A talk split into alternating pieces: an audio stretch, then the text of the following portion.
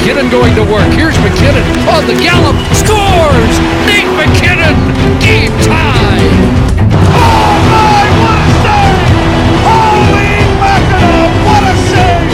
Murph, me 18 for a cross check! 2023 Stanley Kupa győztese a Vegas Golden Knights, miután 5 meccses párharcban volt a felül-keleti ellenfelét a Florida Panthers, hogy megszerezze fennállásának első kupáját. George McPhee, Kelly McRimmon és Bruce Cassidy munkája tehát révbe ért, Jack Elkerre pedig továbbra is vár az első elveszített playoff párharc. Sziasztok, ez itt a Crosscheck 63. adása, én Jani Szabolcs vagyok, és ismét itt van velem Szarka András és Palatai Barnabás. Sziasztok, srácok, való igaz-e, hogy a 96-os Florida Panthers óta a leggyengébb döntőző csapat a 2023-as Florida Panthers. Sziasztok! Röviden szerintem nem. De szerettem a tweetet nagyon, ezt én is láttam. Sziasztok! szóval fogjuk meg onnan, hogy a Florida Panthers valahogy ezért a Stanley Kupa döntőbe inkább ne jusson be? Ez, na ez egy jó kérdés, ezzel uh, visszavágtál most. Hát nem tudom, igazából én nagyon bizakodó voltam, ugye ezért is zártuk le, vagy összegeztük azzal az előző részt még, hogy ez egy nagyon jó döntő lesz, én ezt többször kihangsúlyoztam, úgyhogy most jól behúztam mindenkit a pászba, vagy nem tudom, hogy én, vagy tényleg a Panthers, vagy az, ami igazából a Panthersnél semmi sem jött össze abból, amit szintén a rész végén uh, soroltam fel, hogy minek kell bekövetkeznie ahhoz, hogy ez a Panthers legalább olyan teljesítmény nyújtson, mint ahogy megérkezett ebbe a döntőbe, és hát ez szinte minden tényleg széthullott, és egy kicsit döntő faktor lett a Special Teams is, amiből a Vegas nagyon-nagyon jól jött ki, vagy legalábbis igazából a Vegas mindent meg tudott oldani ahhoz, hogy egy kupát megnyerjen, de ez nem csak erre a párharcra volt igaz, hanem rögtön a legelsőtől kezdve egészen végig, és igazából ezért is gondolom azt, hogy most bármennyire nem volt mondjuk tényleg olyan nívós ez a döntő, de a végkimenetel, és aminek kellett lennie, az az, az hogy a Vegas megnyerte ezt a kupát. Mm, szerintem, szerintem azért nem lehet rájuk húzni ezt, hogy, hogy ők voltak a leggyengébb döntőző csapat 96 óta, mert mert egyébként volt ugye három körük, amikor bebizonyították, hogy nem egy gyenge csapat, és uh, nem tudom, majd, hogyha visszatekintünk erre az egész szezonra, akkor majd lehet azon lamentálni, hogy most a Floridának melyik volt az igazi arca, az, amit az alapszakaszban, meg a nagy döntőben mutatott, vagy az, amit az első három körben. Igazából szerintem a Vegas volt az egyetlen csapat, amelyik a playoffban a saját játékát tudta játszani a Florida ellen, mert valahogy a Florida kipukkadt itt a döntőre, és, és nem tudta megfojtani a Vegas-t, és uh, és ebből lett egy komoly dominancia. Én is ugye sokkal szorosabb párharcot váltam, és ha jól emlékszem, én be is mondtam a, a hét meccses Florida győzelmet, és egyébként nem is indult ez rosszul. Volt egy, nagy, hát volt egy nagyon jó első meccs, ahol, hát emlékszem, Andrissal kapkodtuk a fejünket, hogy úristen, hogyha ez ilyen lesz végig, akkor nagyon-nagyon jó dolgunk lesz. És nem csak nekünk, hanem az összes nézőnek világszerte, és akár még a, még az, az NHL a jégkorong reklámja is lehet, mert tényleg az első meccsen minden volt, aminek lennie kellett, és mellé meg volt egy óriási tempó is. És hát ugye Paul Morris is úgy reagált, hogy jó, hát oké, vesztettünk, hát jó, 0-1, álltunk már föl. Ja, Minden is, meg álltunk le. már föl még rosszabb helyzetből is, és aztán hát kiderült, hogy ez a 0-1 volt az utolsó, amikor mosolyoghatott. De miért nem tudott, akkor mondjuk ez talán ezzel lehet megfogni, vagy elindítani ezt, hogy uh, miért, nem, miért nem tudott így végigmenni ez a párharc?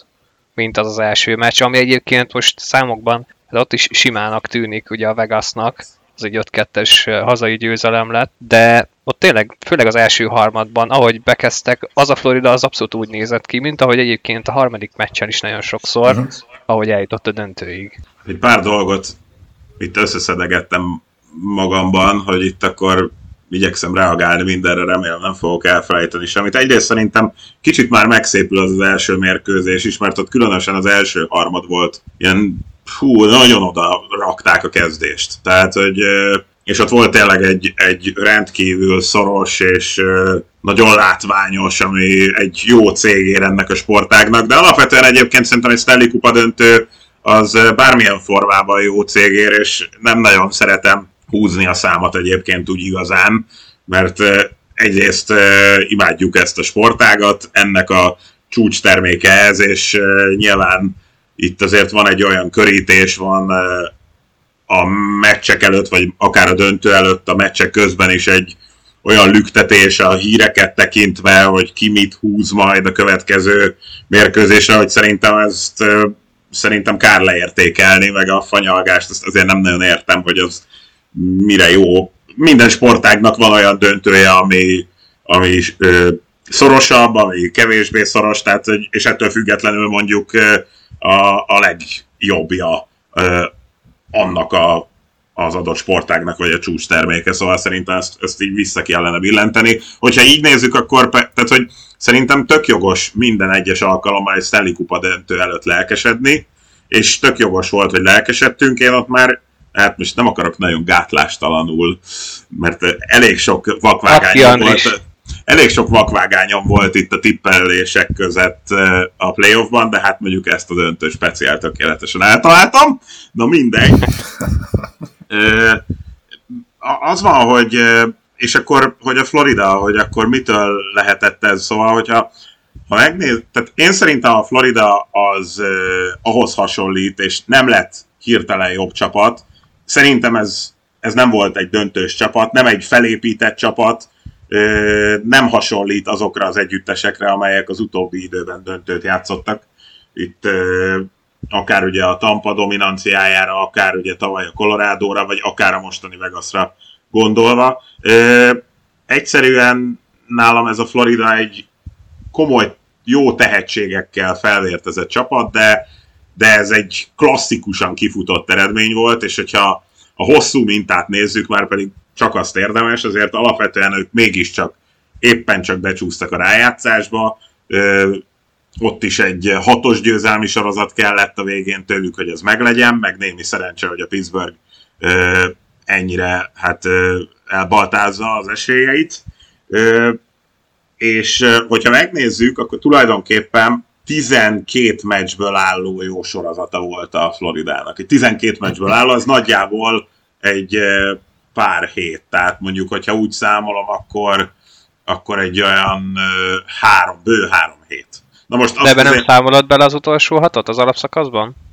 Mm, nem feltétlenül mert ott is egyébként ott az utolsó kettő mérkőzésük, ha jól rémlik, már vereség lett. Tehát, hogy ők... Mert kellett a Pittsburgh, igen. Már nem a saját kezükben volt ott a sorsuk. Inkább csak azt akarom mondani, hogy ez egy nyolcadnyi alapszakasz, ami azért, hogyha egy jó tehetségekből álló csapat van, akkor azért ennyit, túlzok persze egy kicsit, de, de tényleg szinte bárki tud, és hogyha ha van egy ilyen hát flója, meg egy ilyen élménye, amikor meg tudott fordítani egy Boston elleni párharcot, azért az sokat tud vinni, és tényleg ez egy ilyen darálás lesz egy idő után, meg két naponta meccs van, és érinthetetlennek tűnnek, és szerintem ők klasszikusan egy ilyenbe kerültek bele, viszont ez a csapat sem az összeállításában, vagy felépítésében nem volt arra szerintem sem méltó, sem pedig kész, hogy itt a Stanley Kupa döntőjében legyen, és eh, ez aztán egy tényleg komplett csapattal szemben, meg eh, el is fogyott a végére. Akkor, amikor, amikor eh, csak részletekben tudták megnehezíteni így a Vegas dolgát, de egészében meg egyébként azt lehet mondani, hogy azért igen távol voltak tőle, úgyhogy én nagyjából így, így érzem ezt, és hát így éreztem egyébként a döntő előtt is, hogy azért hát ennek valahogy majd ki kell jönnie, mert azért nagyon-nagyon ritkák azok a csodák, hogy akkor, hogy akkor egy, egy ilyen ihletett állapotban tényleg végigmenjen valami, és ahhoz meg elég sokat ö, állt egyébként ez a Florida döntő előtt, hogy ez a varázs valahogy elillanjon. Egyébként most itt uh, erre kötve, amit mondtál, hogy többször kiemelted, hogy nem feltétlenül kellett volna, vagy nem egy döntős csapat benyomását keltette ez a Florida, és nem feltétlenül kellett volna mondjuk nekik ide jutniuk. Most ezen gondolkodtam, és itt hirtelen közben, hogy nem mondjak óriási nagy hülyességet, azért meg is nyitottam a kis puskámat az elmúlt döntőkkel kapcsolatban, és amúgy lehet, hogy azt is fel kell tenni azt a kérdést, hogy nem lehet, hogy igazából ilyen szempontból tavaly voltunk nagyon elkényeztetve, mert hogy hogyha megnézed a döntőket, a tavalyi az tényleg egy olyan volt, hogy a két legjobb csapat, abszolút két döntős és legjobb csapat jutott be, hogyha az elmúlt négy évet nézed, és akkor beleszámolom az ideit is, igazából ez egyetlen egy ilyen döntő. Ugye először, ugye kétszer döntőzött a Tampa, egyszer Dallas, egyszer Montreal, akkor szerintem egyértelmű volt, hogy mind a két esetben ezt a Tampának be kell húznia. A Montreal az hasonló idézőjelbe csoda volt, mint a Panthers. Utána jött egy olyan döntő, ami a döntők döntője, és akkor idén ismét egy olyan, ami szerintem egyébként rengeteg szakit is becsapott az a fajta menetelés, ahogy a Florida eljutott, és ezért is volt az, hogy ennyien szorosra válták a döntőt, mert már szépen építkezett az, hogy elhiggye mindenki ezt a Floridát, mert hogyha a második körbe kérdezed meg ugyanezt a párharcot, akkor szerintem mindenki a Vegas mondja. De ahogy eljutott oda a Florida, mindenkit meggyőztek, hogy baszki, ez, ez tényleg jó csapat, itt, itt ez szoros Engem lehet. nem, engem nem, bocs. Igen, tudom, de ebből én kimaradtál, és amúgy én is úgy voltam én vele, hogy találgatom ezeket a dolgokat, én azért nem tartom magam annak. igen, amúgy én is úgy voltam vele, hogy nem mondom ki, de pukkanjanak már ki, mert én se hiszem el. Aztán megtörtént, de ettől függetlenül én, meg, én is pontosan az utolsó szíriára értem oda, hogy na jó, most már akkor, most már én is elhiszem őket, és akkor, akkor mutassátok meg, ahogy akár nyeljétek meg. Aztán itt volt, hogy Vegas is bemutatta azt, hogy csak a legjobb csapat nyeri meg általában ezt a kupát. Amúgy én, én nagyjából pont ezt, ezt, a, ezt a mintát követtem, amit most leírtatok, mert ha jól emlékszem, én az első három körben mindig a Florida ellen tippeltem, és aztán jól időzítettem a, a rájuk való fogadásomat is. Mm, Talán ezt be is mondtad az előzőben, nem? Hogy, hogy majd akkor most, most lesz baj. Lehet, lehet, de egyébként például az NBA-nél én ott szisztematikusan ezt csináltam, és direkt mindig a Nuggets ellen fogadtam, és hál' Istennek bejött. Úgy. Jó, jó öreg cél pessimizmus. Abszolút, abszolút. Az, az a legjobb. viszont nekem eszembe jutott a, annyira már nem a közelmúltból, és kicsit most könnyezek, hogy milyen rohadt öregek vagyunk, de a 2007-es döntő, ami ugye szintén 4-1 lett az Ú, Anaheimnek az aha. Ottawa ellen. És ott szó nem volt arról például, hogy az Ottawa egy gyenge csapat lenne. Az Ottawa ugye agyonvert, Hát agyonvert mindenkit hát az az- alapszakaszban, és igen. utána volt még a Hát, nem akarok hülyeséget mondani, de lehet, hogy akkor volt a, az egyik Buffalo elleni párharcuk, de lehet, hogy ez egy évvel korábban. Na mindegy, az Ottawa iszonyatosan össze volt rakva a, az évtized legjobb első sorával. És aztán jött az Anaheim, ami Hát egy Niedermeyer Prongerrel. igen, meg mondjuk egy nagyon-nagyon pióca harmadik sorral, ami tényleg reggelire megette az ellenfeleknek minden nap a legjobb játékosát. És szerintem ott, ott, ott inkább az Anaheim volt a Florida, és az Ottawa volt a Vegas. És aztán mégiscsak a feje tetejére állt minden. És szerintem, még hogyha nem is mindenki ezt az analógiát vette elő, de, de így utólag belegondolva, nem volt ez annyira egyértelmű a döntő előtt, hogy ez ilyen sima lesz. Ö, nem, de pont az Ott az, hogy ez megosztó azért volt az nagyon. Anaheim az három meccset nyert meg egy góllal. Na, már értem, ö, de attól még ugyanúgy 4-1 lett. E, Jó, de azért, hogyha árnyaljuk, akkor itt gyakorlatilag a 4-1-ből kettő, tehát az öt meccsből kettő volt úgy igazán az elejétől a végéig szoros, és abból egyébként az egyik is tulajdonképpen azért elég egyértelműen Vegas volt, tehát itt ugye a két floridai meccs volt a szoros, és az ugye az első mérkőzés, ami, aminek különösen mondom, szerintem az első harmada, és ezért szépült meg, nagyon jól kezdődött, de azért ott- is már az utolsó 40 perce azért már igen domináns Vegas fölényt hozott, tehát ezért, hogyha ha ezt levesszük, akkor tulajdonképpen az öt meccsből kettő volt eredményben szoros, és játékban igazán meg csak az első floridai. Hát sőt, sőt, igen, és az első Florida is, és ezt pont beszéltük is, és nem tudom már, hogy közbe, közvetítés alatt, vagy még csak szünetben, hogyha neked van egy ennyire jó meccsed, és még azt is majd, hogy nem be tudja húzni egyébként az ellenfeled a döntőbe, akkor bajba vagy. És ott pontosan ez volt, hogy a Floridának azt le kellett volna hozni a sokkal simábban, de nem ez történt. De egyébként szerintem az első sem volt annyira sima feltétlenül, mert uh, én például emlékszem arra, hogy több vasa is volt a Floridának, rögtön a legelsőn, meg ugye hú, nem is tudom már melyik gól volt, de azt mondja a harmadik harmadban eset, amikor tényleg az volt, hogy nagyjából már majdnem állva közvetítettünk, és, uh, és kiabáltunk, mert tényleg olyan űrhoki ment, ami nem is nagyon volt játék megszakítás, két percen keresztül csak tényleg, mint hogyha a teniszt néztünk volna, úgy csóváltuk a fejünket, és próbáltuk követni a játékot, és aztán lett belőle egy gól. Úgyhogy uh, szerintem az is azért, tehát aláírom, hogy Vegas, a Vegas jobban játszott, de azt nem mondanám, hogy olyan túlnyomó fölényben volt, és kicsit visszatérve még a 2007-es döntőre, oké, okay, az Anaheim tehát az egy szorosabb döntő volt, csak uh, amiért ezt a példát felhoztam, hogy ott az Anaheimet tekintették esélytelenebbnek. És az Anaheim aztán talált egy módot, egyébként jó, nyilván uh, azért egy-két-három sok Hall of Fame játékos volt akkor a, a Ducksnak, de hogy szerintem ott is azért inkább az Ottavát hozták volna ki előzetesen győztesnek, és aztán az Anaheim mégis megoldotta. Itt viszont tényleg azt láttuk, a Florida totálisan elfogyott.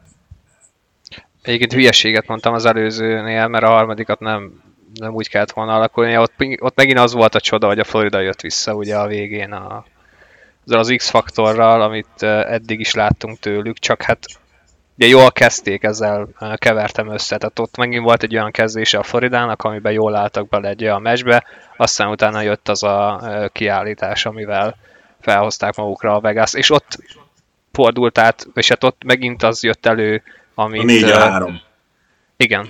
Igen. Meg a, meg a Special Teams. És hogy totálisan csődöt mondott ebbe a Florida. Az lehetett volna, amiben még tudtak volna egyébként kapaszkodni, mert na ezt viszont én nem tudom mire vélni, hogy miért kell ennyit bírózni egy ilyen szíriába is, amikor teljesen egyértelmű, hogy a Florida ugyanúgy megkapta az esélyeit, de úgy elbaszta, mint annak a rendje. Tehát, hogy ez, ezt nem lehet szépíteni rengeteg ember előnye volt egyébként kulcsmomentumban is a Floridának, borzalmasan ö, operáltak alatta. Tehát, hogy, és hogyha így játszol egy döntőbe, hogyha mindent kizársz, és csak a special teams nézed, akkor nagyon-nagyon-nagyon nehéz dolgod van. Még akkor is, hogyha mondjuk a kapusod ugyanolyan jó, mint az első három szériában, ami szintén nem történt meg. Egy kicsit tényleg itt a Barnára még annyira rákötnék, hogy ugye, tehát nekem is nagyon nagy élmény volt, az, tényleg az az első meccs, és, és hogy abba így, így belemenni, meg, meg végignézni az esélyeket, így egyáltalán a készülésben elmélyedni, de mondom, abban én továbbra is vitatkozom, az első meccs az egy sima meccs volt. Alapvetően nettó értékben is. Tehát ott volt egy zseniális első harmad, és utána egy nagyon sima második, harmadik Vegas. Tehát, hogyha megnézzük, akkor azért, azért itt a várható gólokban azért az, hogy több mint kettővel jobb volt ott a Vegas XG-je, szóval mindent elmondott. Az sem volt egy igazán szoros meccs. Aztán második pláne nem. Mindig tehát, csak hogy, ezek az XG-k, hát. Ja, igen, Na és igen. arra emlékeztek, amikor 82-ben az Islanders a Vancouver ellen a harmadik meccs első harmadában. Nagyjából. Na jó, minden, annyira azért nem vagyok öregek. Csak ha már 2007-es párhuzamot hoztunk. De beszéltünk egy mindegy, úgyhogy... Vagy mondjad, mondjad, Andris. Na, igazából, igazából ennyi, hogy meg nem, tehát hogy én nem akarom itt, tényleg egyébként alapvetően szerintem jó volt ennek részese lenni legalább ilyen nagyon minimális szinten, és, és minden ilyen Stanley kupa döntővel foglalkozni, az nekem csak második alkalommal jött ez össze, de egyébként rendkívül élvezetes, de hát ezt most próbálom reálisan nézni, és, és egyszerűen itt azért alapvetően hát a, tehát, hogy a Florida nem volt nem volt ide való. Ilyen szempontból egyébként nem kell magyarázkodni a Vegasnak, inkább akkor csak annyit nyitok meg, hogy valószínűleg a Floridánál sokkal erősebb csapatokat is legyőztek volna. Na ez egyébként igen, ez, ezen én is gondolkodtam, hogy akár mondjuk, hogyha a Bruins nem áll fejre az elején, bár nem tudom, hogy melyik hát lett az volna az a csapat. Volna jó. Most gondoljatok bele egy Vegas-Boston döntőbe. Hát na az mondjuk, az tényleg akkor egy olyan jégkorong lett volna. A Cassidy Bowl. Mindegy. Igen. De mindegy, oh. hát ezen már kár, kár itt lamentálni. Alapvetően egyébként tényleg itt egy-két, egy-két olyan fordulópontot azért azért ki kellett emelni, amit a Szabi is itt ugye megtett a harmadik meccsen, ugye amikor a Florida jobban játszott, és akkor egy 3-4-es helyzetben ugye visszafordította a Vegas javára, aztán nagy nehezen valahogy végül is azt bemákolták, de, de hát egyszerűen azért ide ez már, hogy hogy folyamatosan, tehát Zsin úgy jöttek meg a döntőbe, hogy az utolsó hét győzelmüket egy győzelemmel aratták, tehát ilyen a, a mesében nincsen. Nincsen. Hát de. De egyébként de amúgy az tényleg olyan volt, a, és én ott elhittem, hogy a Florida megérkezett ott a harmadik meccsen, mert nagyon hullámzó volt ugye az, hogy jól kezdtek, így kell kijönni egy 2-0 után hazai égen, tökre úgy nézett ki, hogy na akkor itt az döntő ismét feléled, aztán volt ez a butaság, amiből visszajött a Vegas, úgy tűnt, hogy lehozzák simán, aztán mehetünk haza és 4-0 lesz. Aztán megint jött a Floridának igazából a legjobbkor, meg a legjobb ütemben az, hogy a Kecsek úgy, hogy borzasztó volt azon a meccsen, meg ugye akkor kapott egy óriási ütközést, ami valószínűleg akkor tölt el, tört el neki a szegycsontja, ugye? Hogyha, hogyha jól az tudom. Úgy is volt, hogy nem jön vissza. Mi azt hittük Andrisa, hogy csak az agyrázkodás protokoll miatt van benne az öltözőben ilyen sokáig. Egyébként lehet, hogy akkor még azért is volt, aztán később derült ki, hogy itt másról van szó. De jött az utolsó perces gól, és az overtime már gyakorlatilag automatikusnak mondható győzelem, és 2-1 aztán nem sikerült a harmadik meccs, mert a Vegas ismét uh, feléjük kerekedett. Ti egyébként még így a Special Teamsről akartok-e bármit? Hogy ez meglepetés volt-e, vagy ez miért alakult így? Mi, mi, mi, miért át, vagy miért omlott össze ennyire a Florida ott vajon? Mondjuk előtte se volt jó, de a Vegas meg mégis előnyt tudott kovácsolni ebből. Na igen, hogy, hogy ugye nem volt jó annyira a Florida, hogy ha jól emlékszem, akkor a, a beharangozónál sem nagyon világítottunk rá, mert, mert nem tűnt olyan jónak egyáltalán a, a Panthers.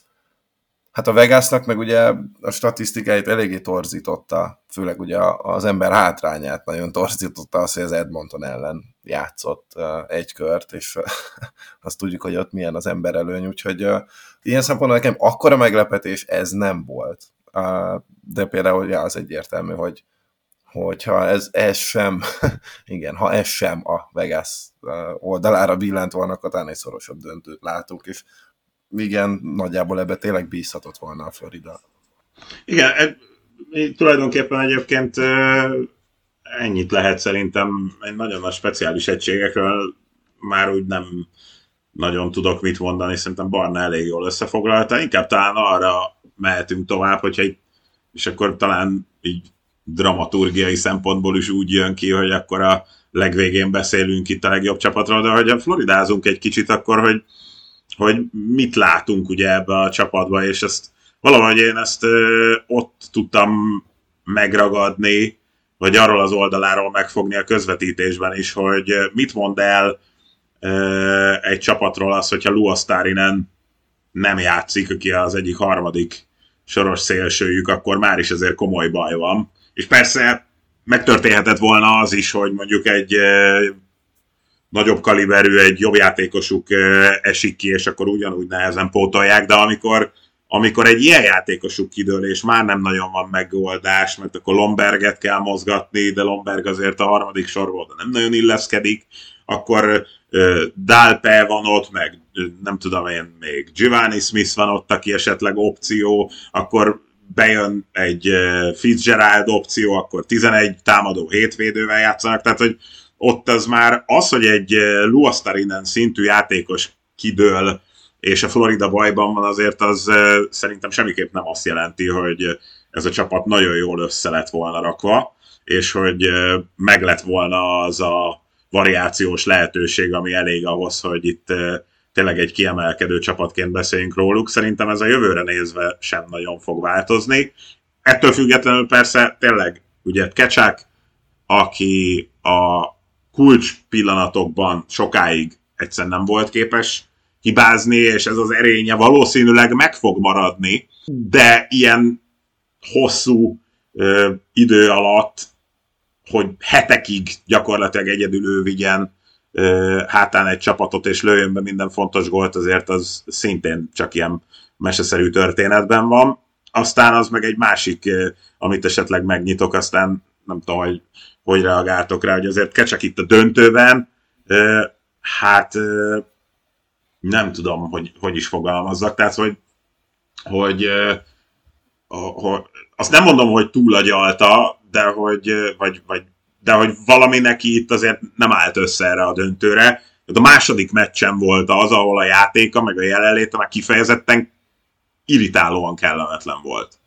És azért az, hogy, hogyha tőle várnak majd ö, ö, csodát a későbbiekben, akkor tehát, hogy ilyen összeomlást valószínűleg mentálisan, hogy ennyire ne viseljen el dolgokat, szerintem ezt nem nagyon lehet megtenni.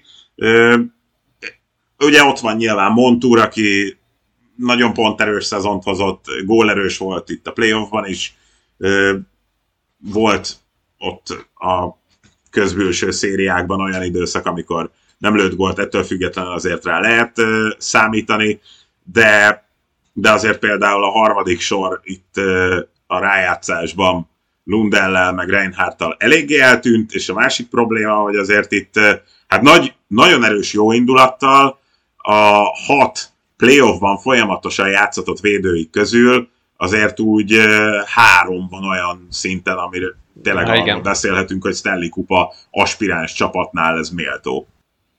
Remélem benne van Gudász. hogy ne, aki egyébként most majd szabadügynök lesz. Igen, itt ezen is, én is gondolkodtam, és például az nyilván az, hogy kidőlt Luasztarinen, ez láthatóan problémát okozott a Panthersnek, hogy az alsóbb soroknak a stabilizálása az nem jött. De itt szerintem, és amit leginkább mondjuk a első meccs második felétől és a második meccsen végig láthattunk, az olyan fajta lemaradások, tehát a D-zone coverage, meg utána a fejetlenség, ami volt a Floridánál hátul, az mondjuk szerintem nem mondjuk, ez nem feltétlenül a bottom six-nek a szétzilálása miatt van, hanem ott, ott fejben fáradt el talán mindenki, és ott jött ki az, hogy ez a fajta hatos védelem, ez nem feltétlenül fogja megállni a helyét most már egy döntőbe, mert előtte ment az, hogy megvolt a mélysége a Floridának, sőt, ugye az eszméletlen jó forcsek, amit szintén nem tudtak hozni egyébként, azt is jegyezzük nem. meg ebbe a döntőbe, mert azokkal ezeket a hibákat ellensúlyozni tudták, vagy legalábbis minimálisra fogni, hogy transitionben megverik őket, vagy mondjuk elváltják egymást a védők, mert nincsenek a toppon. Ha meg ez is megtörténik, akkor Bobrovski véd, de ugye most a, trend, vagy a letámadás sem volt meg.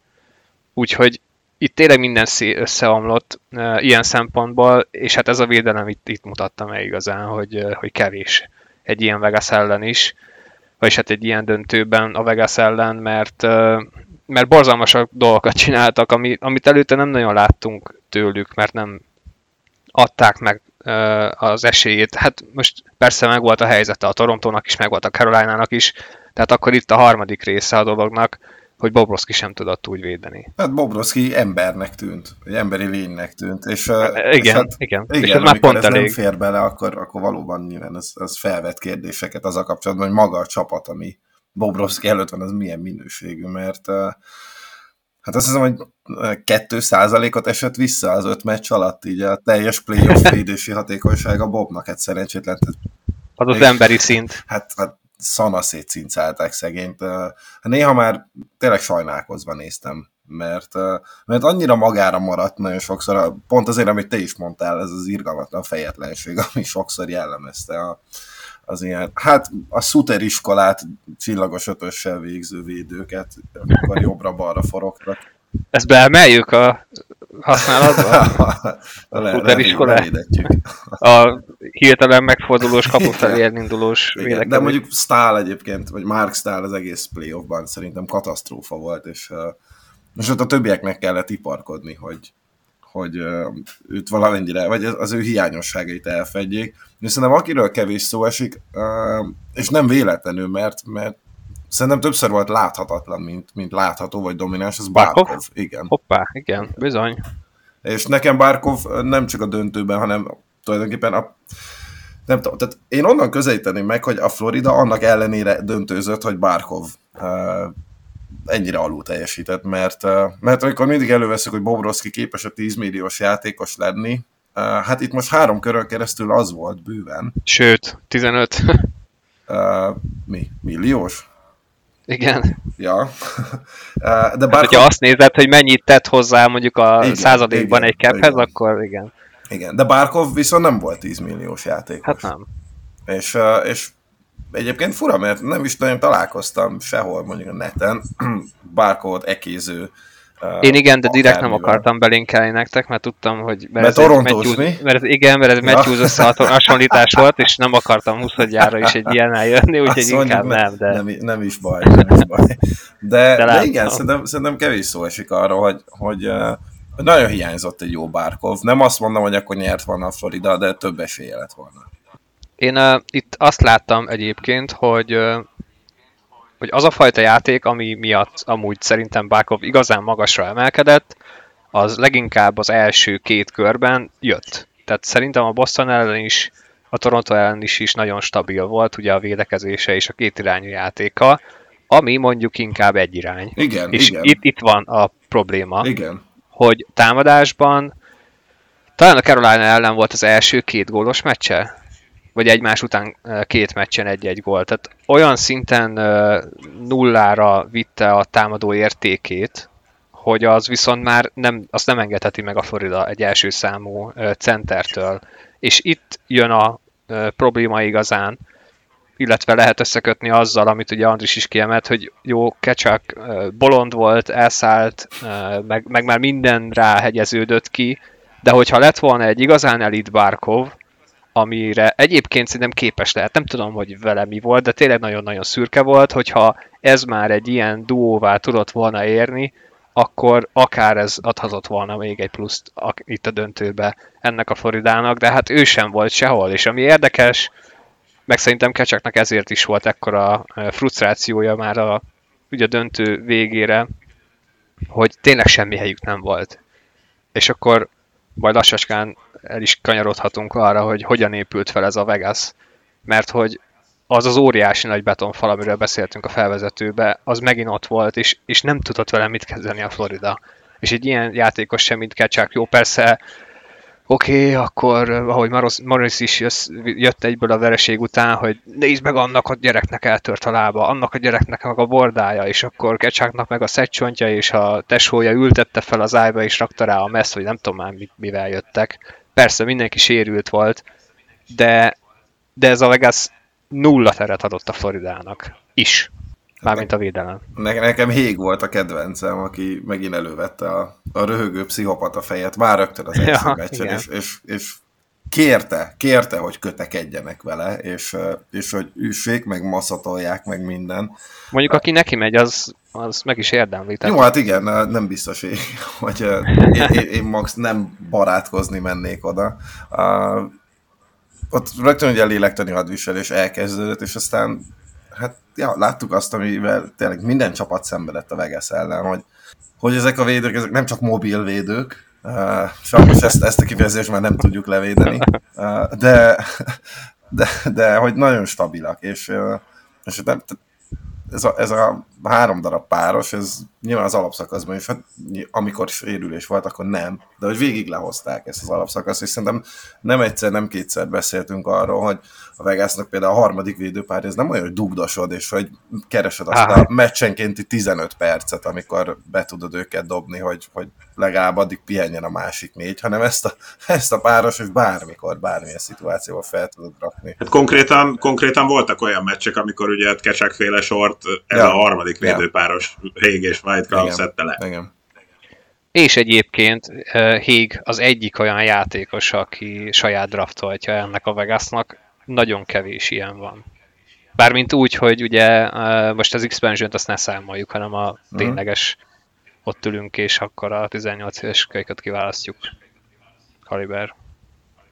Mert mindenkit mást elcseréltek kb. és ugye Így van. Hát igen. már később. Suzuki-t ne keressük. Ja, Hát és tényleg egyébként ugye ezt ugye közvetítések közben is kiemeltük, de hát ez annyira jól látható volt, meg a kinti közvetítéseknek az elemzéseiből is gyönyörűen kijöttek ezek, hogy ugye az idő 90%-ában, mondjuk egy meccsek 90%-ában hogy veszik el ugye ezt a slot területet az ellenfelektől, meg hogy hogy nem adnak esélyt, pedig azért ugye eleinte még elég sok kapusról kipattanó korong is volt, szóval ezeket mind meg kellett oldani, de hát itt ugye egy ö, Martinez a legalacsonyabb, aki 185 centi, és mondjuk a 88 kilós Theodore, aki a leginkább mobilvédő. Be ne pereljenek. szerintem legyen ez a címe az adásnak.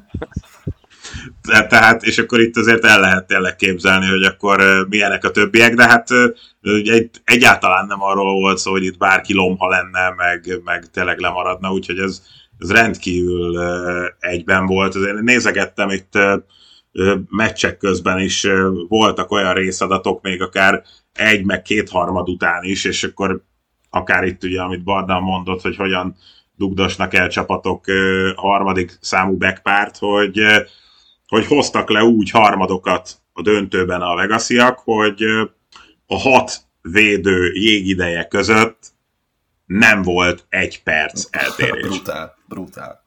Úgyhogy, úgyhogy elképesztő tényleg, amit, amit lehoztak, és ami meglehetősen nyugtalanító az ellenfelekre nézve, hogy ez a Vegas védelem, ez nem esik szét, sőt. Sőt, az egész csapat.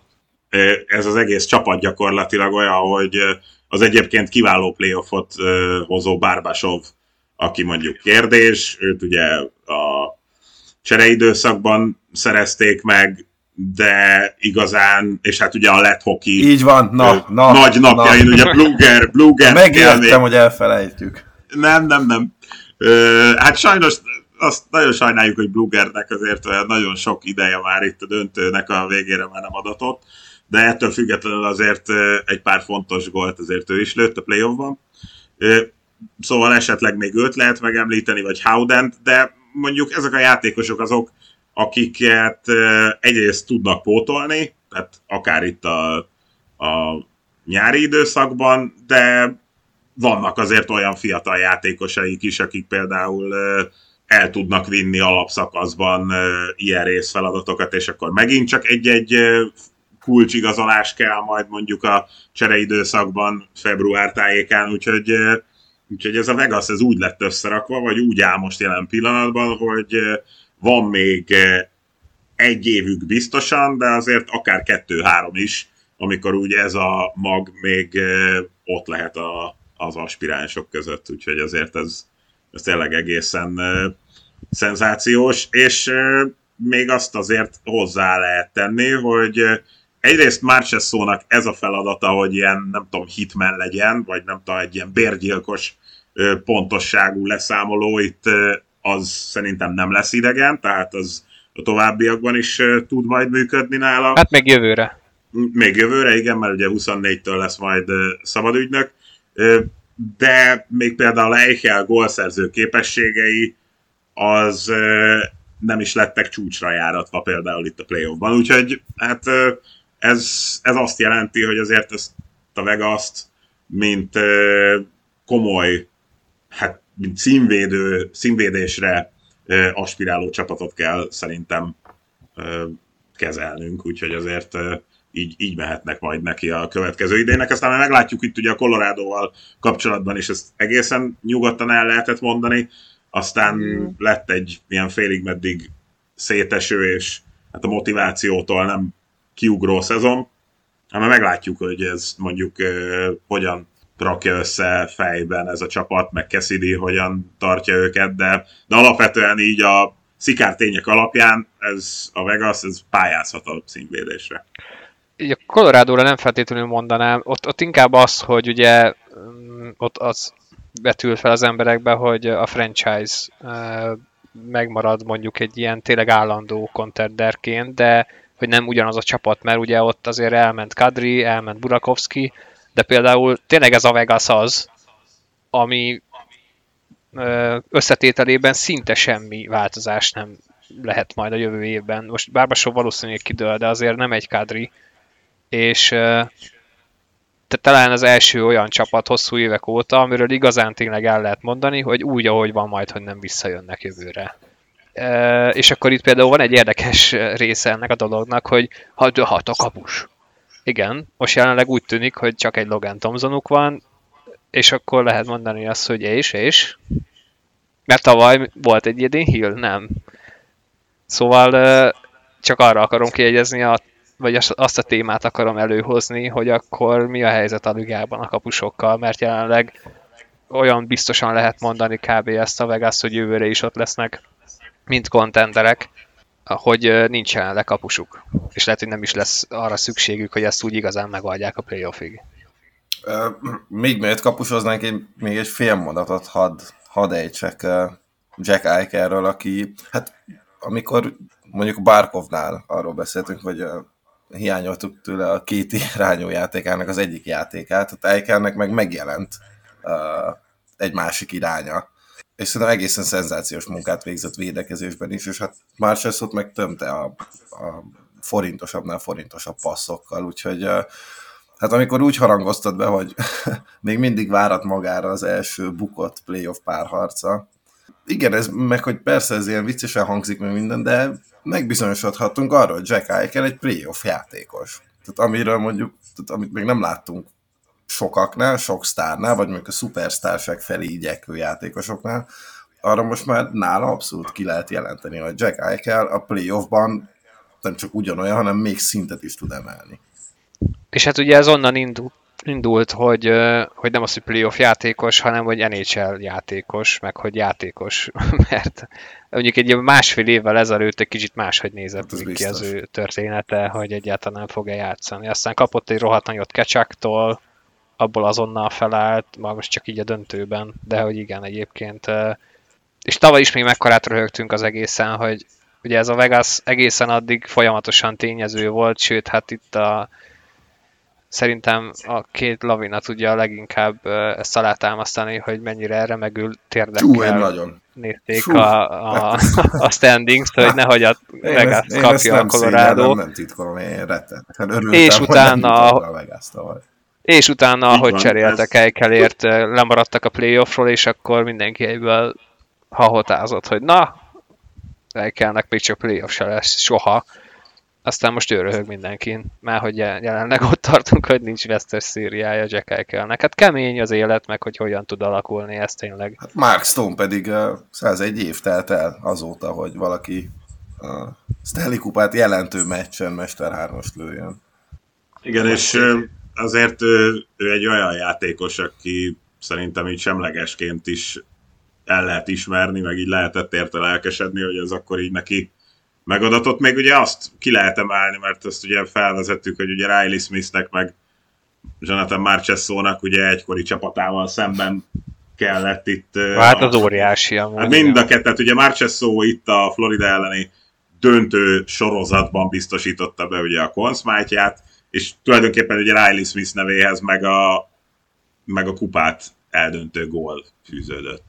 Ami majdnem Martinez élet egyébként, a, csak hogy soroltad a védőket, igen, hogy a, a törpének számító Martinez itt a védelemben majdnem egy második kupa győztes gollal jelent meg a Vegasnál. Hát igen, szóval, hogy egyrészt nehéz mit kezdeni, meg megfogni, hogy hogyan építkezett ez a Vegas, mert egy expansion csapatról van szó, amit még nagyon sokáig fognak eleve elemezni, meg hasonlítgatni, hogy az milyen szituáció volt, meg akkor mondjuk, amikor a Minnesota meg a Nashville meg együtt jöttek, az mennyivel hátrányosabb helyzet volt, de azért azt el lehet mondani, hogy és ezt látjuk már most a Seattle-nél is, hogy bőven van miből építkeznie egy újonnan megérkező csapatnak, vagy legalábbis az alapanyag az sokkal-sokkal mélyebb, mint mondjuk akár uh, 80-as, 90-es, 2000-es évek elején, amiből egy picit majd tervezünk egy kicsit jobban bele. Régen minden jobb volt adások lesznek. Régen minden jobb volt adással, majd lehet, hogy érkezünk a nyár folyamán, de ez most csak egy ilyen kis trailer. 2001-ben volt minden a legjobb. Szóval... Ugye? Ugye? igen, igen. De olyan szempontból még akár lehet vizsgálni a Vegas, hogy uh, itt van egy óriási nagy, tényleg egy ilyen betontorony a kapu előtt, a kapust azt le is szarjuk, hogy kicsoda, tök mindegy. Tudsz védeni? Fel tudod venni a kesztyűt, oké, akkor állj be. Uh, és akkor legyen egy agresszív GM, aki mondjuk cserél egy ilyen ér, mint Jack meg Mark Stone, hogy akkor most megpróbálunk futni a Vegas után, mert az elmúlt években meg az volt a, a igazából a téma, hogy legyen egy nagyon gyors védelmed, egy nagyon-nagyon gyors csapatod, mint mondjuk a Colorado, akkor előtte legyen egy 10 milliós kapusod, mint a Tampa, olyan sztárokkal, akiket a későbbi körökbe húzol, Kucserovékkal és Pointékkal. Ez most egy újabb recept, vagy innentől kezdve mindenki a vegas akarja másolni?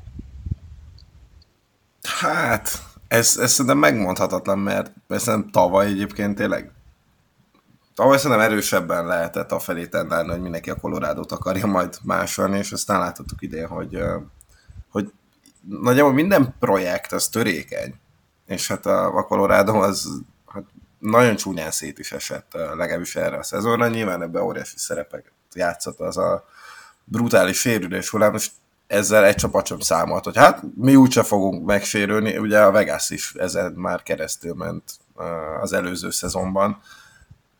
Nem, tehát nyilván nincs értelme most bármit is változtatni ezen a csapaton, de lehet, nyilván itt ismétlik egymást a, a korszakok, és, és akkor lehet, hogy ez most megint egy átmenet lesz arra, hogy akkor megint kellenek nagy darab védők, csak mondjuk ezek már tudnak hokizni, nem úgy, mint mondjuk a 90-es években a nagy darab védőknek a x százaléka. Lehet, hogy innentől kezdve megint mindenki akkor a méretre fog gyúrni. Hát de ezek nagyon, ezek nagyon gyorsan változnak, tehát ugye itt azért uh, alapvetően tehát tényleg egy év alatt jutottunk el addig, hogy uh, amikor szerintem akkor talán beszéltük is ezt a Colorado bajnoki címe után, hogy akkor most ott lehet majd a titok nyitja minden egyes bajnokcsapat felépítésének az alapjaként, hogy ki kell a nem tudom hányos drafton választani a következő makárt.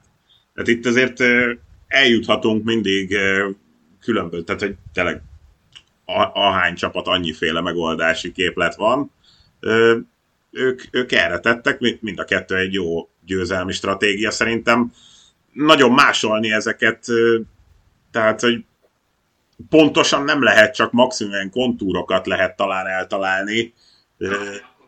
Na várja, akkor fogom és bedobom a gránátot, és arrébb megyek köz, na, köz, közétek. Na. A tavalyi Colorado nyerte volna a döntőt, vagy a Vegas, hogyha összekerülnek? Fú! Mert hogy teljesen két teljesen más csapatról van szó. És egy év különbséggel. Hát nem tudom, annyira, annyira domináns volt. Igen, a tavalyi, tavalyi Colorado, Colorado igen. hogy jó, okay. mindenki, mindenki elsöpört, aki az útjával, és azt a tampát is, amelyik addig... Hát szerintem azért a, nem tampa, akart a tampa meg a, a Vegas között valamennyire én látok hasonlóságot.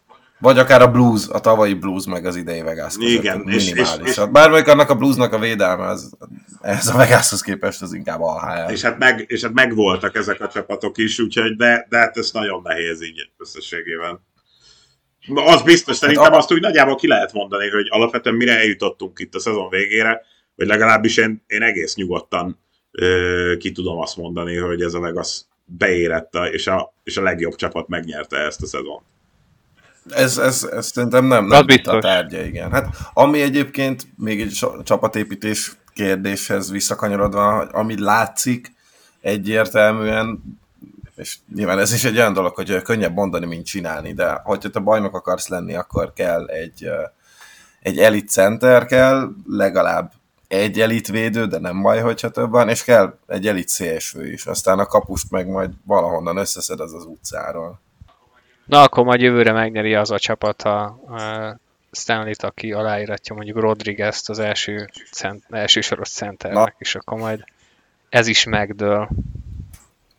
Szerintem akkor még egy dolgot talán érdemes megnézni akkor ezt a bizonyos kapusposztot, mert ugye ez is azért jó pár közvetítésben előjött, hogy azért a Vegas itt tényleg hát számolt azzal a lehetőséggel, hogy egy-két kapusát megeszi majd ez a szezon, és hát ugye kezdve azzal, hogy ugye még Robin Lennernek a pályafutásáért. Egyrészt szerintem talán lehet mondani, hogy aggódunk, mert azért az előéletét nyilván ismerjük, és alapvetően egyébként, hogyha ő azért össze tudná rakni magát a következő idényre, akkor még két évig a Vegas kapusa, tehát azért ez, és hát ismerjük, hogy azért, hogyha ő rendben van, akkor mire képes, úgyhogy ilyen szempontból még, még hogyha problémamentes idényeket tudnak ott lehozni Tomzonnal, akkor gyakorlatilag ott sem kell egyébként nagyon aggódni.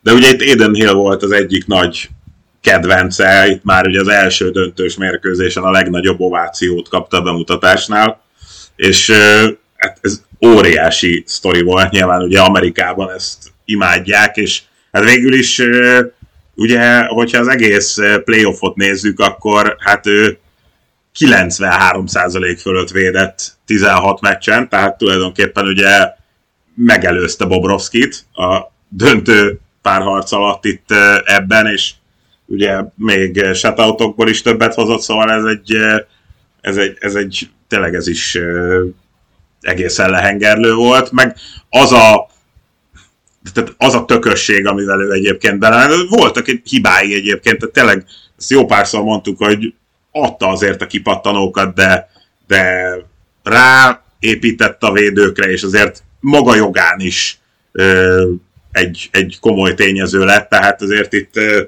itt talán azt beszéltük is, hogy az az első mérkőzésen Ugye egyébként egy-egynél bemutatott, első mérkőzésen egy-egynél a második harmad elején bemutatott bravúria, az mondjuk nekem a sportriporteri pályám alatt így a közvetít, hoki közvetítések során így a legnagyobb bravúr volt, amit én Ott nyugodtan nyomhattál volna egy, egy mikiset, hogy mondjam. wow! Igen, de tehát úgy mikiset, hogy SH-val írjuk, vagy hogy, e, és e, hát az tényleg lenyűgöző volt, és akkor itt ugye ezen, ezen gondolkodtam aztán így napokig, és akkor hogy mi az, amióta a hokit nézek, az, amit így láttam, és mondjuk azt nem élőben láttam, hanem, de akkor már követtem a hokit, ugye, és erre jutottam, hogy Zsigernek volt egy ilyen nagyon hasonló védése a 2003-as playoffban a Minnesota ellen, mint aztán akkor ugye még nézegettem, de mindegy, szóval, hogy, hogy az óriási volt, és az, az tényleg még, még tulajdonképpen egy ilyen kultikus védés lesz szerintem egyébként ennél a franchise-nál. Hogyne, persze. Ő, a, amíg a világ a világ, tehát hogy ez tényleg az első meccs egy-egynél, és nem mondom egyébként, hogy ha azt ott nem védi ki, akkor kb. szerintem ugyanúgy ennyire nyert volna a Vegas, és majd akkor azt a mérkőzést is megfordítja, de, de hogy azért alapvetően ennek van egy ilyen nagyon kiemelt ö, ö, szimbolikus jelentősége. Másrészt pedig tényleg ez az attitűd, amivel védett, ez a lazaság, hát ez... meg folyamatosan vigyorog, meg mit, tehát hogy ettől is nagyon nagy kedvenc, meg odasóz, ha kell, tehát hogyha úgy érzi, hogy, hogy be akarnak mászni oda, és, és mentálisan meggyötörni, annak is egyébként választ adott, és a másik pedig, hogy ettől függetlenül azt én még nem hiszem el, hogy ő egy nem tudom én, bármilyen korszakos, vagy akár egy-két évig is kiemelkedő kapus lenne. Tehát ő volt az, ami itt a Vegas fenntarthatósága miatt jött ki, viszont én abban nem bízom, hogy ő itt a későbbi karrierjében ehhez hasonlót Vegason kívül, hogy egy ilyen egy ilyen típusú csapaton kívül képes lesz alkotni, de ez nagyon nagy élmény volt, az teljesen De figyelj, biztos. ezzel a elmúlt két percet, de nagyjából tökéletesen összefoglaltad úgy az egész kapusmizériát a ligában, hogy megérkezik valaki, hirtelen hős lesz. Egyébként egy olyan valaki, akit az utca, ugye a utca széléről szedtek össze, nem költöttek rá, nem fektettek bele energiát. Hát a kapus edző fia ismerte, még ugye egy kisebb ligából, évekkel ezelőttről, és Igen, így. nem költöttek rá, pénzben sem, sem eszetekben megérkezett, és egész egyszerűen a semmiből előadott egy olyan attitűdöt, hogy óriási bravúra képes, ami egyébként szerintem egy olyan mozzanat volt, amikor a Florida még hogyha nem is vették akkor azt magukon észre, de ez egy ilyen óriási, na mi van moment, hogy eddig ezt ők csinálták, és így álltak, hogy ja, hogy ezeknek is van egy ilyen kapusuk, és ő is tud ilyet, és nem is ismerjük, azt se tudjuk ki ez. Egyrészt ez, hogy amúgy tudott nagy védés, védéseket bemutatni, másik az, hogy az attitűd, igen, mindenki azt keresi az ilyen totálisan érzelemmentes robotokat, mert ezek azok a kapusok, akik minden pillanatban tudnak ugyanúgy védeni, és nem érdekli őket semmi és nem gondolkoznak azon, hogy bekaptak egy potyát, vagy mondjuk a kipattanul az előző lövésnél rossz helyre ment, úristen most mi lesz, hanem szarnak az egészbe, és csak védenek úgy, ahogy tudnak, mindenféle momentumban.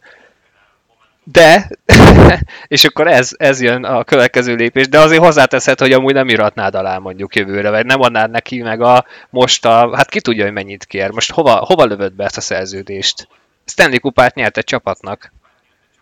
Azt neki 7, Hát azt a neki Vegas 7 helyében nem milliót iratnám 5 alá. évre? Mert amúgy igazából még azt is kérhetné. Vagy azt neki 5 Igen. 5 évre? Ki az, aki be fogja vállalni? És hogyha oda megy abba a csapatba, akkor honnan tudod, hogy nem az lesz, mint tavaly a Washingtonnál Kempernél? Vagy, Na, vagy, vagy száz ilyen esetről most az- lehet. Ő most az anti-camper nagyjából, mert ő neki soha nem volt akkora neve, mint mondjuk Kempernek, aki aztán tavaly többet ártott, mint használt a playoffban, és kapott egy sokszor azt hiszem 5 év, vagy 5 milliós sok éves szerződés. Most meg Hill meg hozott egy 93%-ot, előtte nagyjából a szülei ismerték egyedül, most meg akkor uh, lehet, hogy sorba fognak állni érte a csapatok. Egyébként- Tényleg ez az, hogy lehetetlen belőni most az értékét. De nem csak ez, hát, hogy szerint én igazából már on- onnan közelítem meg ezt, hogy a kapus értékét a ligában. Hogy De egyébként nem biztos, hogy nagyon nagy problémával fog ütközni a Vegas azzal, hogyha elveszti.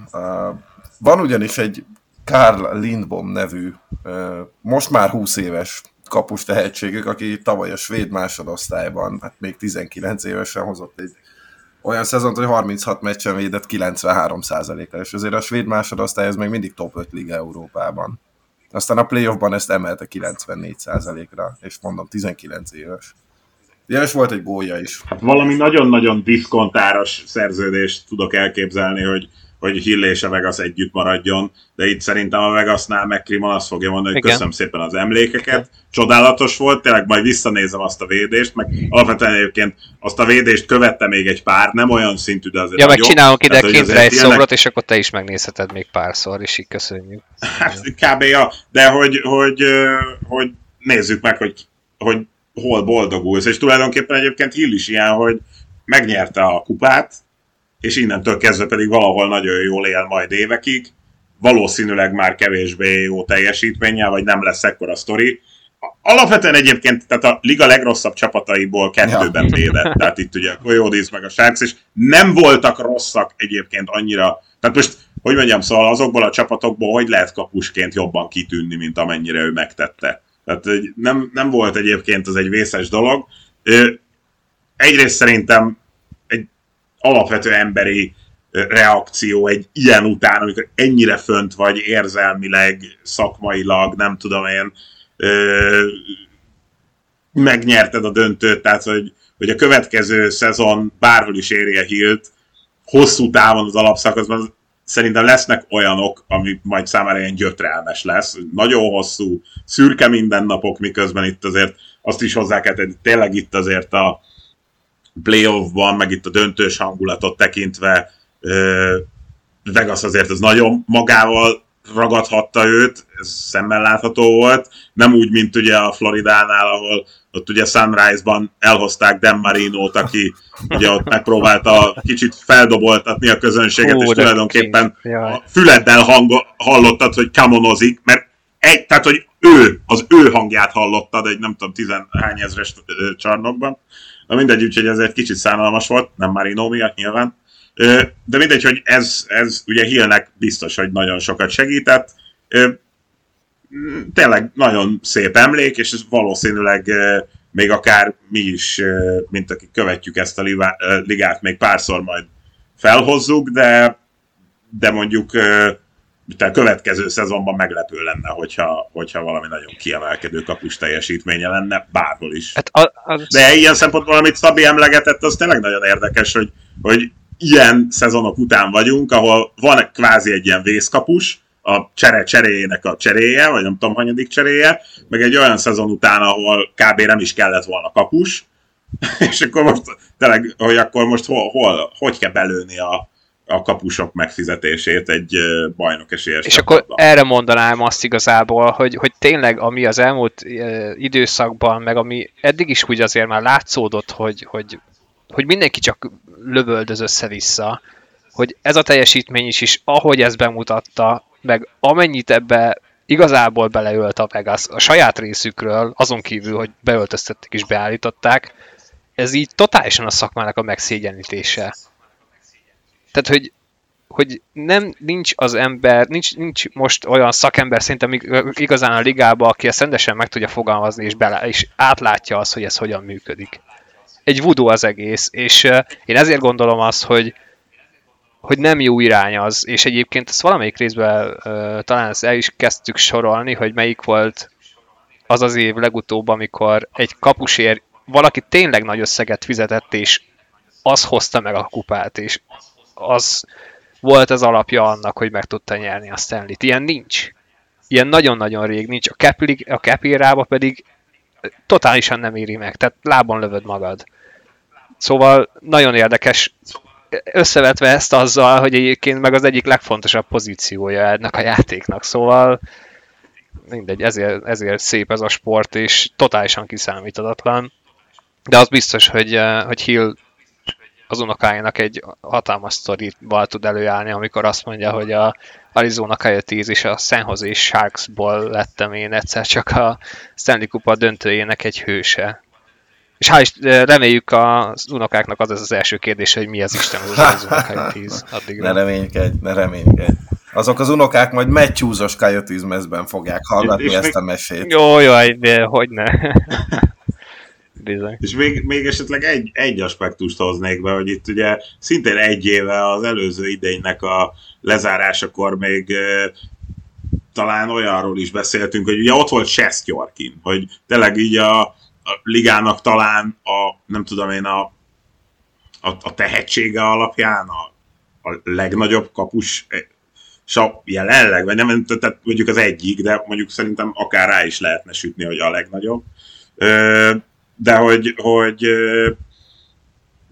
és hogyha mondjuk innen, innen nézzük, hogy mondjuk egy kapus el tud lopni egy meccset, vagy mondjuk egy, egy szériát el tud lopni, de hogy alapvetően azért mégiscsak itt a Colorado-nál is, meg a Vegasnál is, meg azért tulajdonképpen, ugye nyilván Vasiljevski nagyon jó volt, de azért a Tampánál is azért itt a, a, a keretnek, meg a csapatnak előtte Igen. kell úgy rendelni. Persze, hát ugye ezt láttuk a colorado is.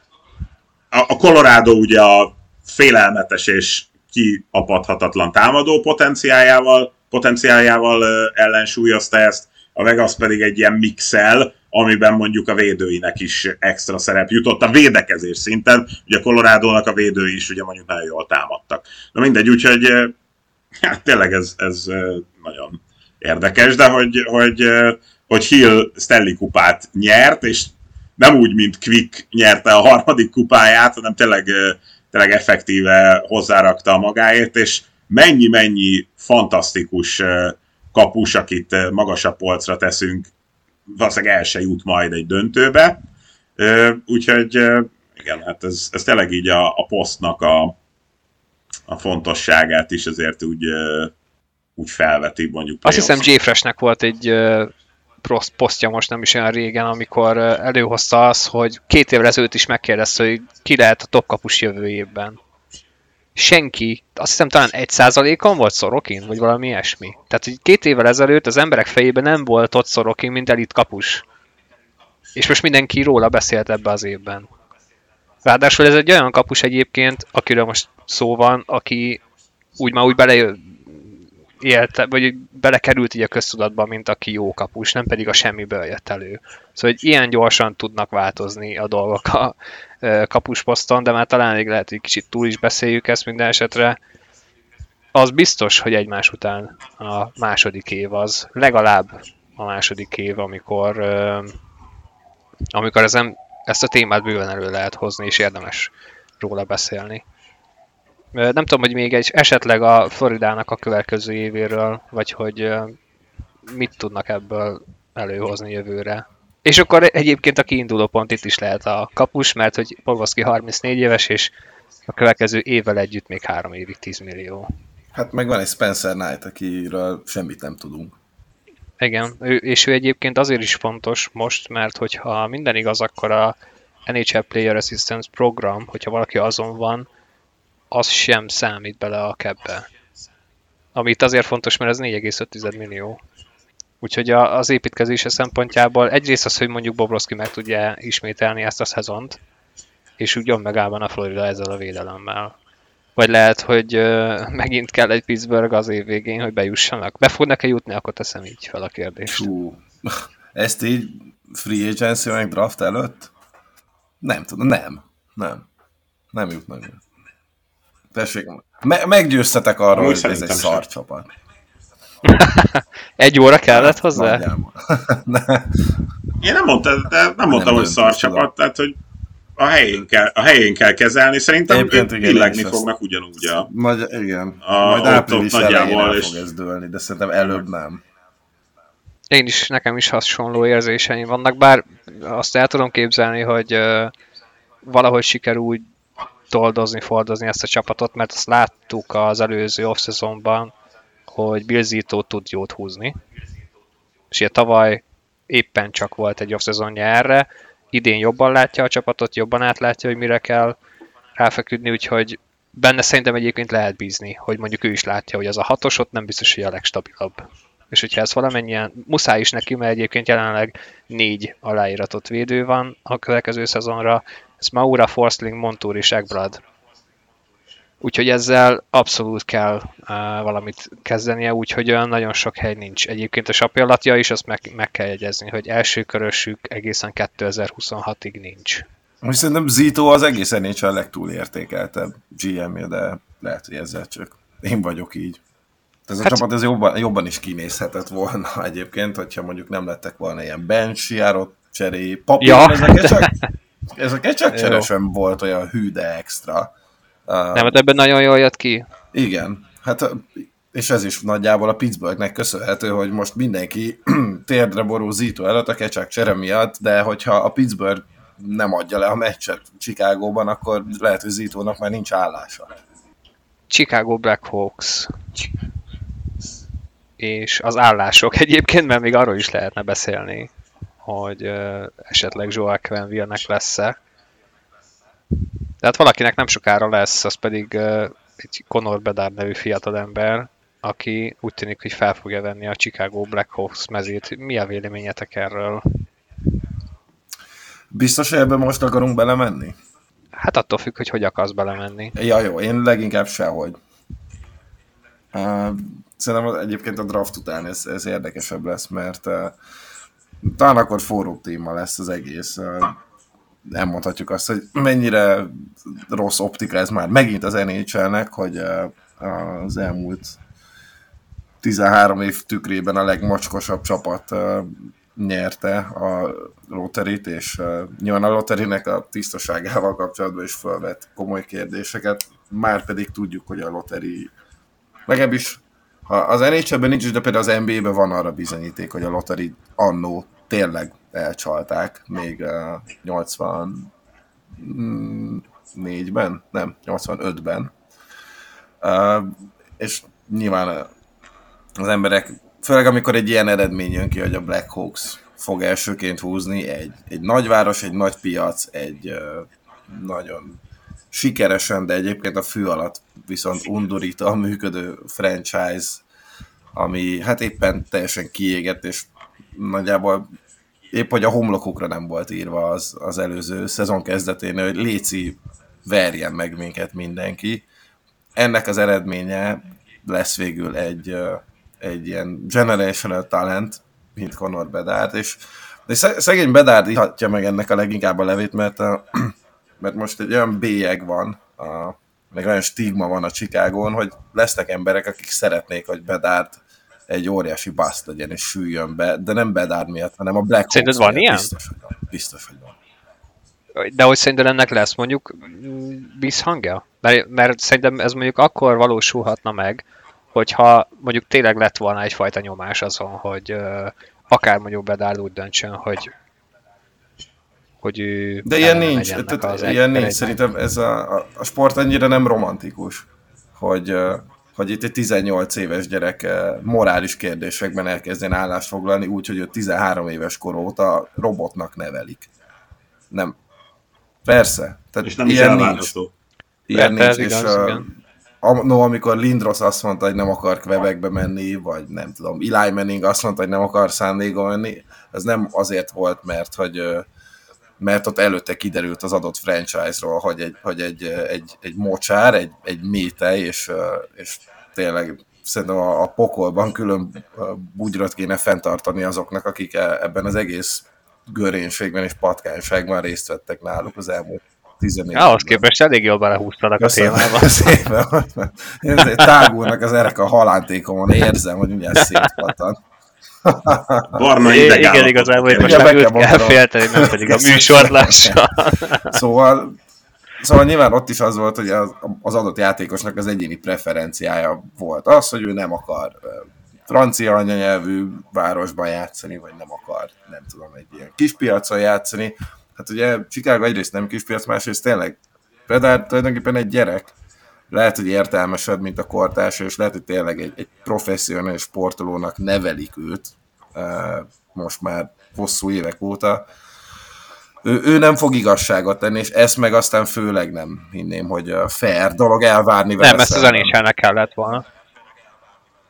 Ez az nhl kellett volna igazságot tennie, de nyilván ez most már teljesen másik téma. Maradjunk az ő személyénél egy picit, meg ugye a draftnál, mert hogy azért is hoztam fel, meg azért is ez az utolsó témája ennek a mai adásnak, mert hogy hál' Istennek most már átadtuk a kupát, én ezt az időszakot várom általában a legjobban, amikor már draft jön, free agency jön, a draft a következő állomás, és az ö, 29-én hajnalban egyébként közvetítjük is, úgyhogy lehet majd nézni itt a pikkeket, és azt is, ahogy Conor Bedard egy per egyként felveszi a, valószínűleg a Chicago mezét. Mm, vártok esetleg mondjuk nagy durranást, akár csere irányában, vagy mi, mik az első számú gondolatok így a drafttal kapcsolatban, mert hogy azért nekem személy szerint az, hogy talán az egyik legjobb lesz az elmúlt években. Akkor is, hogyha visszatekintünk rá, meg most így a mm, franchise-ok jelenlegi helyzetét tekintve is. Az, hogy például nagyon sok uh, csapatnak van dupla elsőköröse, kifejezetten soknak, és tényleg nagyon sok a nagyon nagy tehetség. Hát Még Bedára kapcsolatban tényleg annyi, hogy amit Barna egyébként mondott, tehát bármennyire is ilyen ventilálásnak hangzik, szerintem egyébként kb. minden szavát tökéletesen ö, magamévá tudom tenni. Itt, itt nagyon súlyos mulasztásai vannak a ligának, itt en- ennek a chicagói mocsárnak a lecsapolásának a hiányában. És ilyen szempontból az, hogy ha azt sejtjük, hogy ilyen fajsúlyú dolgok nem egyik napról a másikra mennek végbe, már csak ezért is lehet aggódni ezért a srácért. Másrészt pedig azért az van, hogy ez a csapat nem egy bedárnyira van attól, hogy playoff aspiráns legyen. Tehát itt, itt, itt még azt hiszem, hogy talán éveknek kell eltelnie ö, olyan állapotban, amíg ö, ez most valamennyire felfejlődik. Tehát azért ö, gyakorlatilag sehogy sem néz ki ez a Black Hawks egyelőre ö, rajta kívül, hogyha oda kerül. Úgyhogy ez azért mindenképpen probléma. Igazából ennyi. Aztán Barnett nem nagyon akarom ismételni, mert mondom, szerintem, szerintem teljesen jól elmondott mindent. Ö, talán ö, egyébként, ö, amit mondott Szabi, hogy azért tényleg vannak ö, itt ö, nagyon komoly tehetségek még, hogy mondjuk egy Fantillinek a feltűnése mit okoz, vagy mondjuk ö, ő minden bizonyal egy per kettőként ö, szintén milyen hatást gyakorol majd, az, az is Én, érdekes én, lesz. a, én, és ezzel szerintem nem vagyok egyedül, talán Szabi ebben tudsz hozzám csatlakozni. Én, én amire a leginkább kíváncsi vagyok, az az, hogy Micskov hova és hanyadik helyen fog elkerülni. Igen. Egyelőre ennyi, aztán nyilván uh, neki a következő x éve is uh, hát rengeteg kérdőjellel van körüllengve. Ez most az első állomás lesz, hogy megnézzük, hogy egyáltalán melyik csapatnak kell elkezdenie remegnie a következő években, hogy kidobtunk erre egy vélhetően amúgy top 10-es, de talán, talán a top 5-ös sem olyan merész vállalás, hogy lesz csapat, amelyik a top 5-ben ki fogja választani, mert, mert a tehetség abszolút indokolná. Nekem is ez, tehát a, a, aztól függetlenül, hogy például van egy nagyon-nagyon durva top 3, vagy akár négy is, ahol bármelyikük előző draftokban egy per egyként mehetett volna ki. Tényleg Vicskov lesz itt valószínűleg a legnagyobb téma, és hogy mondtad, igen, nem csak idén, hanem ez még jó pár évig. Nekem van erre egy teóriám, de ezt majd ezt majd talán inkább akkor igen, hogyha már megtörtént a draft, és akkor az utána lévő adás. Ez nagyon furcsa ez a része egyébként, hogy 2023-ban ide fejlődtünk vissza, úgymond, vagy nem tudom, hogy lehet ezt így mondani, mert én emlékszem arra az időszakra, amikor leginkább az ilyen 2005-6-7 és talán Tarasenko is ennek volt a részese még, hogy óckodtak az orosz uh, prospektektől. Ugyanez volt, hogy ugye akkor a KHL-t kb. akkor próbálták meg felfuttatni Oroszországban, rengeteg pénzt költöttek rá, és tényleg elhitték, hogy egyszer ez így konkurencia lehet az NHL-nek, sőt akkor abban az időben talán ilyen lockout közeli hangok is voltak az nhl szóval volt egyfajta aggály, hogy úristen, most itt tényleg lesz egy vetétás, óriási pénzeket dobáltak ezeknek a játékosoknak, az akkori sztároknak, akiket tudtak ott marasztalni, de ami a... Ad, adómentes, adómentes pénz ráadásul. Több csapat adómentes pénz. Igen, és az akkori prospektek e- éppen emiatt, szerintem még Kucserov is beletartozik ebbe, hogy, e, hogy nem merték őket kiválasztani, és idő után mentek ki, és ez teljesen elcsendesült. Uh, aztán tehát nem volt olyan draft utána, talán az ilyen 2010-es évektől felfelé, hogy olyan túl sokszor válhat, felhozták volna azt draftok alatt, hogy hát igen, ő egy orosz prospekt, ettől félni kell, mert akár játék stílusa, akár az, hogy a KHL-ben meddig marad, az, az nagy kérdőjel, és ezért nem hozzuk be. Én úgy emlékszem, hogy az így, így nem emlékszem arra, hogy, hogy lett volna bármilyen, és ez így inkább eltűnt. És most idén ez nagyon durván visszajött Micskovval kapcsolatban. Nyilván azért is, mert neki tényleg van egy élő szerződése a, a Oroszországban CSK-nál, ezt most, ezt most csak így uh, Szentpétervár. Szentpéterváron van most, ugye volt ő kölcsönben is. Igen. Tehát e, jogilag is van egy ilyen eltántorító faktor ebbe a, a helyzetbe, de itt nem csak erről van szó. Tehát itt már tényleg a komoly orosz befolyás is ott van, ott lebeg egy picit uh, Micskovnál, hogy egyáltalán lehet-e arra számítani, hogy ő ténylegesen átkerül az nhl de ezt csak azért akartam megemlíteni, hogy ez, ez érdekes ez a tendencia, hogy ez most egy picit, mint hogyha megint visszajött volna. Nyilván, hogyha egy ekkora tehetségről, mert azért azt ki kell jelenteni, hogy fantasztikus tehetségről van szó, mindenki árazik róla. Nagyon durván. Emlékszem, hogy szerintem mi is annó talán még 2020-21 környékén, amikor kezdtük a crosschecket, igen, igen. Akkor, akkor, már egy kicsit, és akkor ugye még tök egyért, ugye a háborúról még hírből se tudtunk, és, igen. és ugye ott, ott konkrétan emlékszem, hogy erről beszéltünk, hogy, hogy ki lesz az egy per egy, mert ez egy nagyon-nagyon szoros versenyfutásnak tűnt akkor még. Abszolút. Sőt, hát nagyon sokszor szerintem vezetett is, igen, és igen. utána Bedard olyan szinten lemosta a junior ligát, hogy hát az az egészen félelmetes, megnyerni nem sikerült, de ettől függetlenül az ennyi teljesítménye, és utána a VB-n is, amit csinált a junior VB-n, az, az óriási volt, tehát abszolút generation talent, és meg David óta a legnagyobb kanadai tehetség, csak hát mondjuk Wicskov meg Ovechkin óta. Igen. És akkor ezt, ezt spoilert elültettem. Egyébként lehet, hogy nem is ilyen tizen pár éveket fogunk visszogni, hanem lehet, hogy 34-35 évet, amikor ugye mondjuk uh, nem tudom, Mogilnét, meg Fyodorovot, meg Igen. Vagy, hogyan csempészték ki uh, nagyjából titkos szolgálati módszerekkel a Szovjetunióból az NHL csapatok. Én ezt sem tudom kizárni egyébként. Uh, gondoljunk csak mondjuk Britney Grinerre, hogy őt hogy menekítették az amerikaiak. Nyilván itt azért ez más, mert hogy tehát itt, itt van szerződése.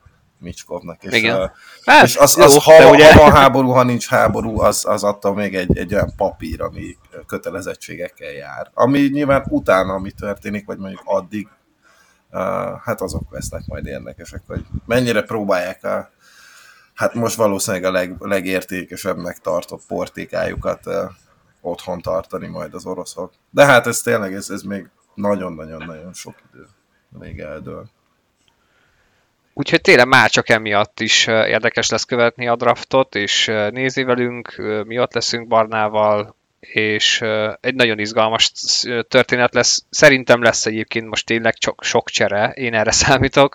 Egyébként az elmúlt években talán mindegyiken volt, mondjuk két-három évre visszamenőleg komolyabb csere, például a Chicago is húzott ilyeneket. Remélhetőleg most adásban lesz, nem pedig előtte, mert ezt most eljátszották párszor, hogy két órával előtte meghúzták, és utána ott már a drafton már csak a pikkeket kellett nézegetni, hogy ki hol ment pontosan, de jó lesz, és a két említett fiatalembertől, vagy akár három, ugye Fentilivel együtt ez egy nagyon-nagyon erős draftnak ígérkezik. Úgyhogy utána pedig free agency, aztán pedig érkezünk a régen minden jobban volt tal, hogyha minden igaz. Minden jobb volt tal. Hú, lesz itt minden, olyan megfejtések, hú, hú.